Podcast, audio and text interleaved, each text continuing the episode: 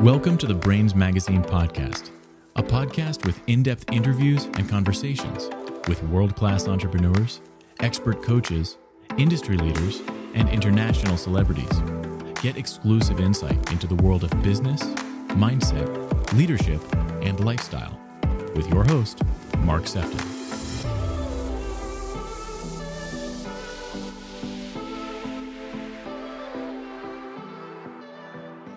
Want to welcome you to this next episode of the Brainz Magazine podcast. And today we go stateside and we go and speak with Dr. Mohammed Solomon. I'm really excited for this one, as I always am for these podcasts, because we always get to kind of peer behind the curtain, dive in, find out why somebody does what they do and what it is that they're doing. Dr. Solomon is an ICF certified life coach. He's also a physician and also a fellow show host. So Dr. Solomon, we could really have a show off today, couldn't we? How are you? yeah, we can. you well? Yeah. Uh, thank you for the nice intro, Mark. Oh, you're most welcome. Um, you know, we're coming to the end of the year. Um, very much kind of feels like a good reflective time. If you were to be able to sum up like 2022 for you in in one word, what what would that be? Inspiring an inspiring year. What when you say inspiring, what what is there something specific that you kind of like can can relate that to? Yeah, uh, I would say the people response to uh, medical interventions, uh, people eagerness to be uh, part of the mental health. Um, uh, let's say I don't like maybe use mental health community, but their eagerness to seek mental health um, services. Um, maybe it's because of the pandemic mm. or the post-pandemic era. In 2022, we were just getting out of the pandemic era, and uh, many people had themselves or uh, had relatives who really uh, felt a mental health burden firsthand. Used to be a taboo, it's still a taboo, but uh, maybe less so. So it was inspiring to see um, many people, younger age, um, mid 40s, um, and obviously the above 65, to be actively now coming to clinics and seeking mental health yeah, because prevention is better than cure. Whenever somebody like talks about the word inspire or inspiration or inspiring, I always have to share this because I don't know about you, Doctor Solomon, but mm-hmm. I'm really fascinated by like the root meaning of words and and what what what mm. words actually really mean. And the word inspire in the Greek actually means to breathe upon. So when oh. somebody says oh. when somebody says, you know, you've inspired me, they're actually yeah. saying that you've breathed life into me, which then completely adds that whole layer of wow. Yes, I never thought about it this way, but it makes sense because inspiration, yeah, you breathe in. That that makes perfect sense. And it's funny you say this because you think it's a one way path when you talk to clients or you talk to patients and so you inspire them. It's actually no it's, it's the other way around too. When you see turnaround stories uh, with therapy or medications and it's just something you say you know what? What we're doing is not in vain. Um, it's it is something. And you see people really at least i'm not saying completely dysfunction and all of a sudden they're walking in water but um, people who might be completely dysfunctional, but now at least functioning in the society. And people are functioning in society and now excelling in the society. Exactly. yeah. You know, breathe in and breathe out. It is that reciprocal kind of exchange. And uh, yeah, it's fascinating. Now, you mentioned about mental health. Like, why are you so focused on mental health? Why why has that become such a significant thing for you in your work? So when I, I'll tell you a little bit about my um, my background, and that will explain why I chose psychiatry. So my career, I always wanted to be a scientist. So my training, my master's, and my PhD were all about genetics, cell biology, uh, cancer. Cancer was the biggest thing I was focusing on for almost nine years of my career in Canada. And then, um, unfortunately, during my PhD, um, I had uh, an incident where um, my advisor, who actually was British, British Canadian, um, unfortunately was lost to uh, mental health. And uh, that was not just one point of time, that was over four years in and out uh, of this. And that made me wonder for some time, like, what is going on? My mm-hmm. life was always through the cancer lens.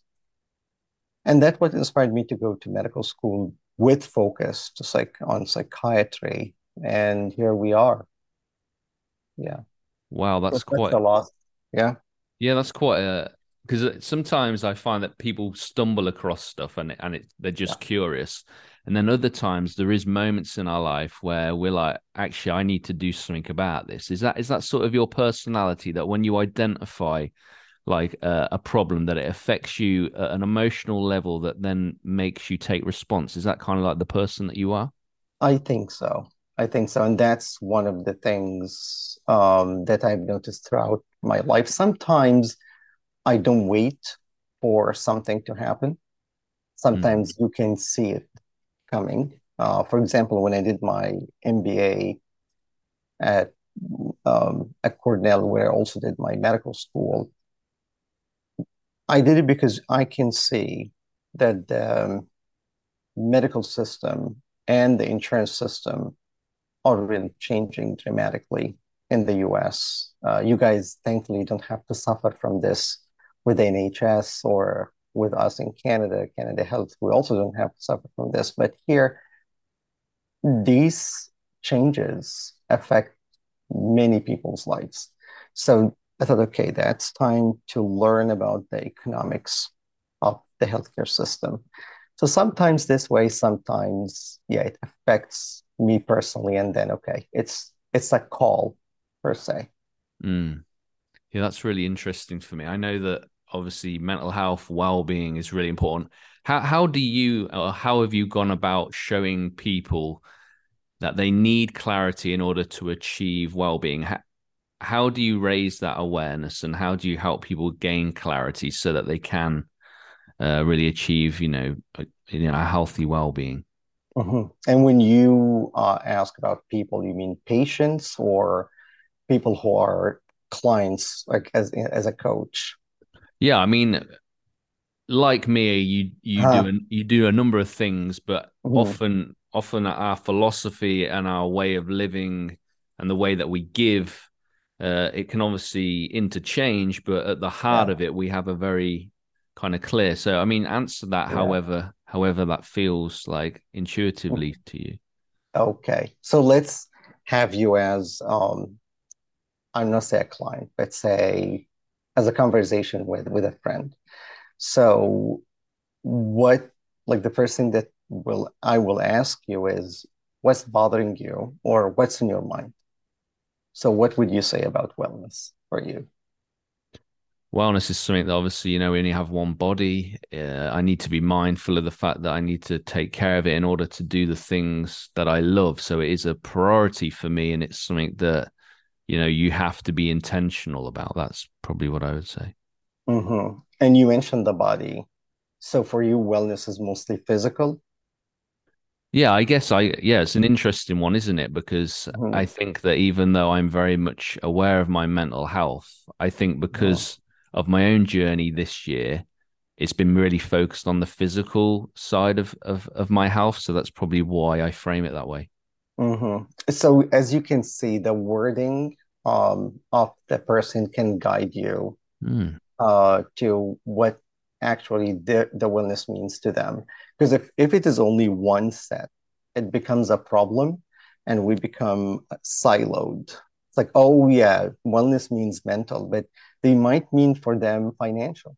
And it comes when they talk. It's like, oh, uh, as you said, body. And for me, body uh, or they say, I'm not feeling well. Not feeling well.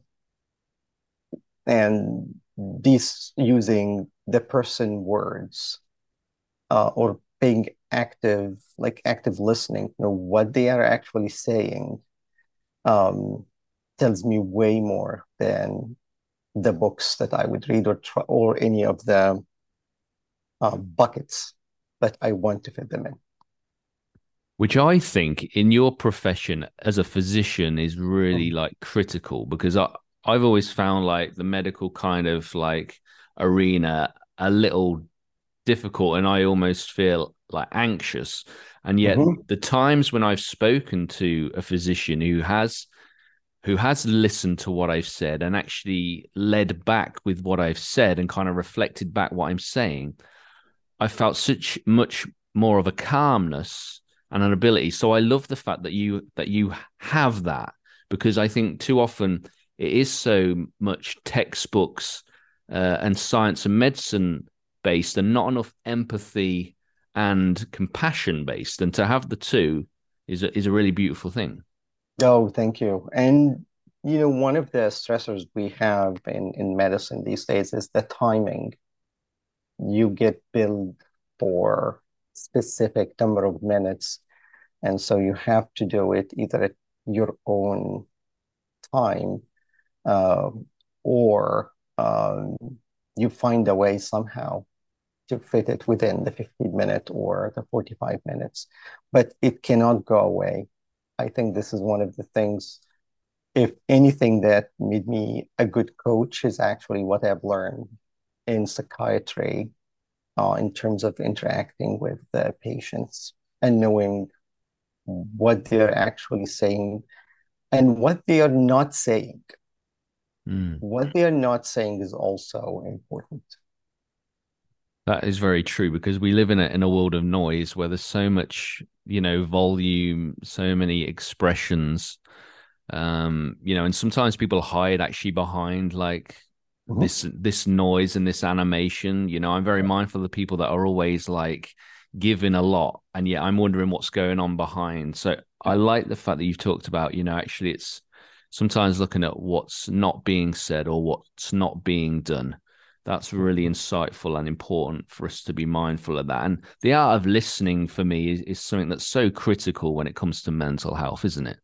It is. It is. And I think it involves not only, you said something nice about not only listening to the word, but um, rephrasing them maybe back to make sure that what you heard is actually what was said mm. because we assume it is the case, but sometimes not.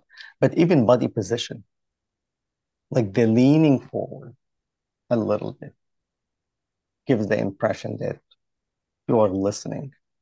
And these subtle cues really make a difference.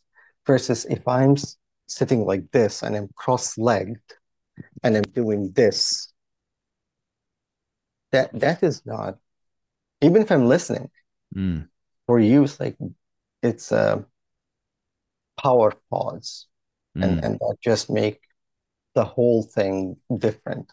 Um and i think yeah these soul cues can make people trust you. And once they trust you they can start to open um and it, it makes a huge difference to know the real thing as you said there is the what people think is the problem, but also what is the problem. Exactly. I want to I want to touch on something that I always find really fascinating. I think because of your your scientific background and because of your your love for what we're talking about, I think you you have a lot of value here. Talk talk to me a little bit about the the mind to body, you know, connection and how can we make you know this connection work better for us yeah. it always fascinates me. This. Yes, the the mind body connection was, is, and will continue to be uh, a big topic. So I think let's first see, say, Descartes, one of the major philosophers, and I would consider him one of the top, not the top, I don't like to use the word top, one of the most influential philosophers. And he believed in dualism, the mind and the body are separate entities. And that did not hold true because we know now that our thinking affects us in a way, and even what we say can affect the way we think, and this affects the body. I'll tell you a lovely experiment uh, that was done by Alia Crum at Stanford. And this experiment was done years ago and still fascinates me.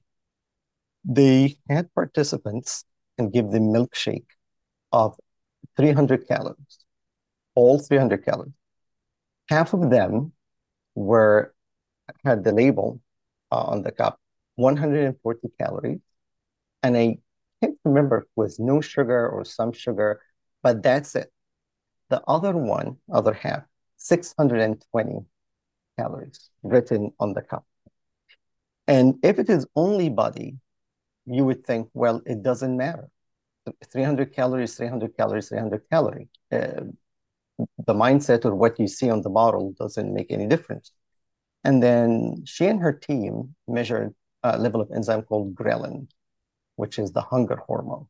So when you're hungry, it goes up. You're not hungry, it goes down. And guess what? The ghrelin hormone levels were three times different between the two groups. Hmm. So the perception of what they are taking in really affected their hormonal levels.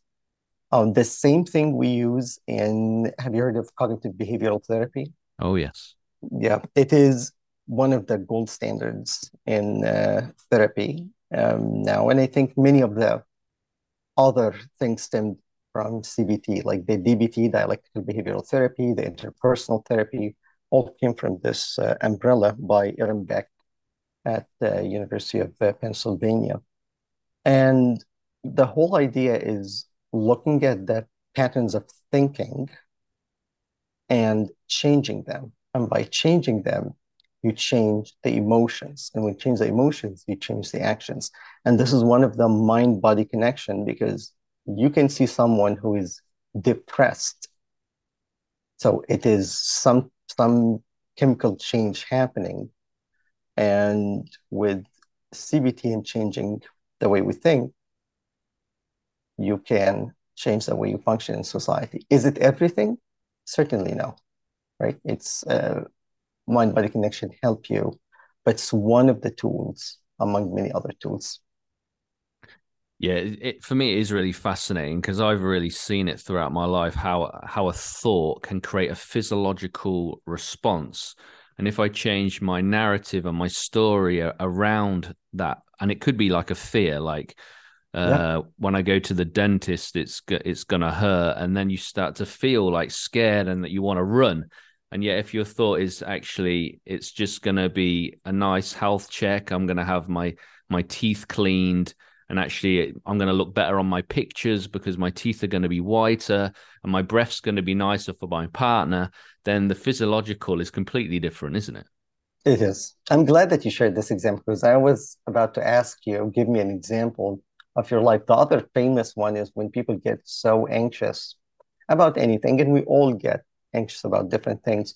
Some people manifest this as headache. So we, we call technically tension headache. Mm. Um, some people have the uh, stomach butterflies. Mm. Uh, some people have diarrhea. Mm-hmm. Uh, so it manifests. I'll tell you something funny. I'm not sure if you know this or not. You know that um, one of the main drugs used for treatment of depression is uh, selective serotonin reuptake inhibitors. So it's it's a group of medication like Prozac. Okay. That increase serotonin uh, in the brain. Guess where's the most serotonin in your body? Um, I don't know. I'll just say the feet. It's the gut. The gut. Yeah, 90% of the serotonin in the gut. So no wonder when people get so nervous, they will start to have uh, gastric issues, no gastric, gastrointestinal issues, uh, because the 90% of the serotonin is there, plus other things. Um, also, we now start to learn more about the gut microbiome and how it affects mental health, but that's separate from our conversation about how the mind can tell the body something and they're really connected.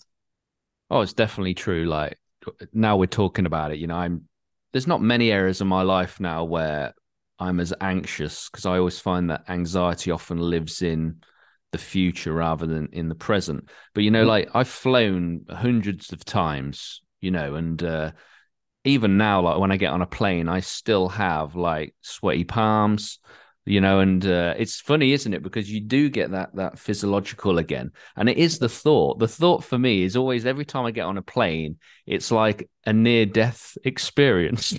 Oh yes, so, which is crazy, isn't it? That's crazy. yeah.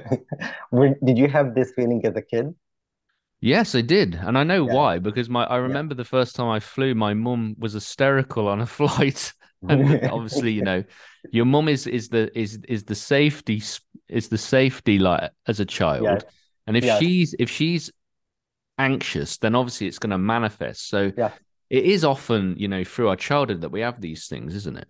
Yes, yes, and the reason I ask you, it's you, childhood tells you a lot too. It does. Yeah, yeah. Um, now I know I know that we talked a lot about like the mind and body there, but it was so important to do that. Like one of the other things that I think is really important, I think you'd add some value to is is resilience because I I find that you know our, our, mind like we're talking about how our thoughts create feelings. So obviously for for me, if that's the first entry point, mm-hmm. then that is actually where we need to focus a lot of our our energy. So h- how do we actually become like more resilient and how do we actually fine tune that narrative mm-hmm. i'll tell you the something that you might not um, be expecting is actually by doing the opposite and instead of trying to have thick skin have thin skin hmm. so let things go in and out of your skin and that's how we can be more resilient uh, what we resist, what we resist persists. And the more we try to uh, say, no, I'm resilient, I'm going through this and I keep sucking it up. Um, for some people, it, it works, but for many, it doesn't. I work, as I told you before, we started this lovely conversation. I work both in civilian hospital and in um, in America, so the veteran hospitals. Mm-hmm. So uh, military people who uh, uh, served and now they're outside the military. And you see a lot of PTSD. And they all were people who just told, suck it up, and that's it, and or embrace the suck, as they say in, in the military service. But then uh, the more you try to pretend things didn't happen, the more your unconscious is acting against it. So instead of um, this fantasy of thick skin, how about the opposite? I like think, yeah, go in and out, and uh, definitely part of resilience is acknowledging there is something um, instead of pretending it doesn't exist. How you will deal with this thing, that's a different story. But if you have a big breakup with a partner and then pretend, oh no, it's it's normal, like mm, mm. the brain, you can deceive your brain. Yeah. Yeah, it's funny trying to do that. I've I've I've tried to do that, and you know, smelling smelling things, you know, um shifting you know that i know that there's that psychology thing where you close your eyes and you look to the very left and then you look to the right and you uh-huh. and you're able to shift out of like thoughts it's it's uh-huh. quite amazing really but yeah. i i think that thin skin that you were talking about there that needs to be your next article because that there that that there is really that's really marketable as well as really like that's that needs to be heard oh so, thank uh, you yeah, you need to. I encourage you to get on that one. Like, oh, thank you. I'll because... tell you, uh, my thinking is mostly I don't give a lot of credit to Hegel, but I give him lots of credit on the dialectical thinking. Um, and Kant was uh, even before him, and even Plato talked about him. But Hegel was different in how the strength is the weakness, and how can you turn the thing around, and then you see it from the other side, and it can be the solution. So if the problem is the thick skin, maybe then the solution is the thin skin. But that's uh, the th- that's the thing. That's the thing that I think is really powerful here because you hear, and I've heard it throughout my life. You know, yeah. you need to have thick skin, Mark. Yes. You, I've never heard anybody say, Mark, you need to have thin skin. I've I've never heard it. That's why I think it's really you need to jump on that because for me that really poo that like oh. I love that because I will.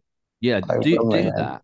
And yeah. the thing is, is when you consume content like Hegel or other philosophers, mm-hmm. right? The the beautiful thing about when we create content is that we absorb something, we take it in, uh, and then we filter it through our own experience and our and our own way of thinking. We then express it in a way that yes, the the source is Hegel, uh, but actually your expression of that is actually Dr. Solomon, and actually that there alone is something that we all need to not be afraid of that we all consume content uh, but it's actually how we express it which which people gravitate. Some people will not listen to hegel but they will listen to you. And that's why it's important to be able to take in and then express. Agree. And he didn't say anything about the skin at all. It just he was only the uh, yeah very uh, dialectical thinker. And um, how can you approach a problem from the other side too. Uh, how an anxiety could be a strength. Yeah. And anxiety is not always a weakness. Um, how even when you look at people with eating disorder one of the things that if you really take a step back and look at it you say this is a remarkable uh, sense of control. Like we most of us will not be resisting a lot of food in holiday season and they have this remarkable ability to say no.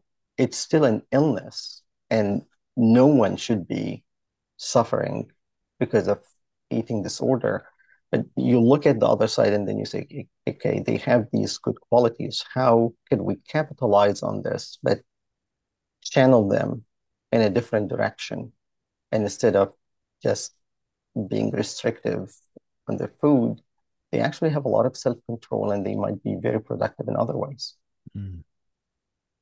Really good, really good. I'm really enjoying this. We've only got a few minutes left, but I do want to ask you mm-hmm. um, about your YouTube channel. It's called Thrive. What what I just wanted to ask because I, I always love when you know I get to interview people that also host shows and I love being where you are and you know I always find the dynamics really interesting. What what do you feel has been your biggest learning from hosting a show? Every big name you see had struggled. And one question I have for every guest on my show is sharing an experience where they went from striving to thriving. And I get surprised by how much uh, people went through to be where they are. And this is different from the perception that, oh, it, it is luck. Uh, could be. And I admit there is an element of luck, but they also went through a lot. I mean, your fellow British man, uh, Phil Jones, um, he is now one of the most inspiring uh, salesmen and motivational speakers. And there was a period in his life, I think it's around the financial crisis, where he didn't even have enough money to put gas in his car. Like he went to the gas station and didn't have the money. So um, I think that's back to something we, I think where we started in, in inspirational is from the others too. It's not only from, and that's something I really learned from the show. Uh, we cannot sometimes see things except through the gaze of others. Um, so that's why I don't like the new idea of, uh, oh, only yourself. Uh, focus only in yourself. Like this is hallucinate, not hallucination. That's very technical term, but this is almost delusional because there is no concept of self without other. Um, that was Sartre uh, when he said hell is others. He didn't mean people interpret it as oh hell, oh people are bad. No, hell is others because there is no way we can learn things or see even a concept of us except through others. And this is why it is hell because you can't see it through yourself. Mm-hmm. And there are many people like Jacques Lacan, the psychoanalyst, and how he said, yeah, there is a stage, the mirror stage, where between age six month and 18 month, where you look into the mirror and then, well, if this is not me, then who is this? Then you realize there is other. Mm. And he called it the that's the gaze.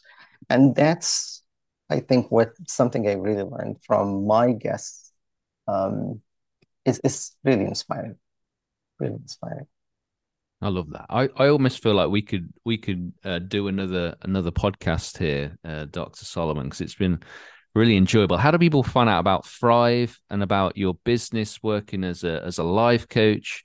Uh, how do how do people find out more about you? So with my website, Dr. like doctor, and then last name Soliman S O L I M A N. Um, you can blame my parents for writing it this way. Uh, they butchered the Solomon name. And uh, all the links for my social media are on the website. And all the social media have the same handle, DR Soliman, S O L I M A N, and then MD, like medical doctor, one word. And is there anything else that you'd like to just quickly say uh, as we bring this uh, into land? We're starting 2023.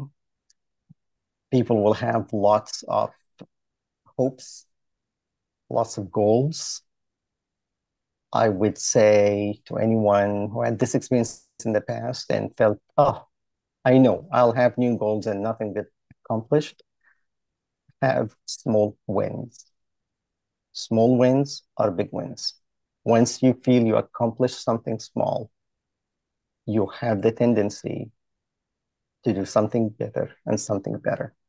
The new hysteria in our world now of, oh, I'm going to be an influencer or these huge goals, which uh, unfortunately the US tend to be more than in Europe. It's like you go bigger, you go home. Our minds don't think this way. Our minds love small incremental successes, including things as brushing your teeth in the morning, um, making sure that your bed is tidy. These little things get the get the day going, and when you mm-hmm. start doing these things, you will feel a difference. So uh, small wins are big wins. I love it. I've got the name of your new uh, book now, Dr. Soliman. It's called Thin Skin, Small Wins. Thin Small Wins. Oh, that is lovely. That Isn't is it lovely. good? Yeah, it is. You can take See, it. You I'm can have learning. it. I'm yeah, I'm learning uh, from you. It's amazing how how much you can learn from talking to people who really uh, listen and who uh, are interested. Yeah, it was really enjoyable. Honestly, I I mean, there's certain things that you obviously have a real passion for, and I can geek out on as well. So I really have enjoyed like your scientific and your researched uh, and that intellectual mind alongside that empathy, that ability to be able to articulate uh, your your learnings. And actually, that was really enjoyable. So thank you for joining me today on the Brainz podcast, uh, Dr. Soliman. Thank you, Mark. It was really enjoyable talking to you as well. Thank you for joining this episode with me, Mark Sephton. I hope you've really enjoyed it. Feel free to leave us a positive review on iTunes and I look forward to welcoming you back to the next episode of the Brainz Magazine podcast.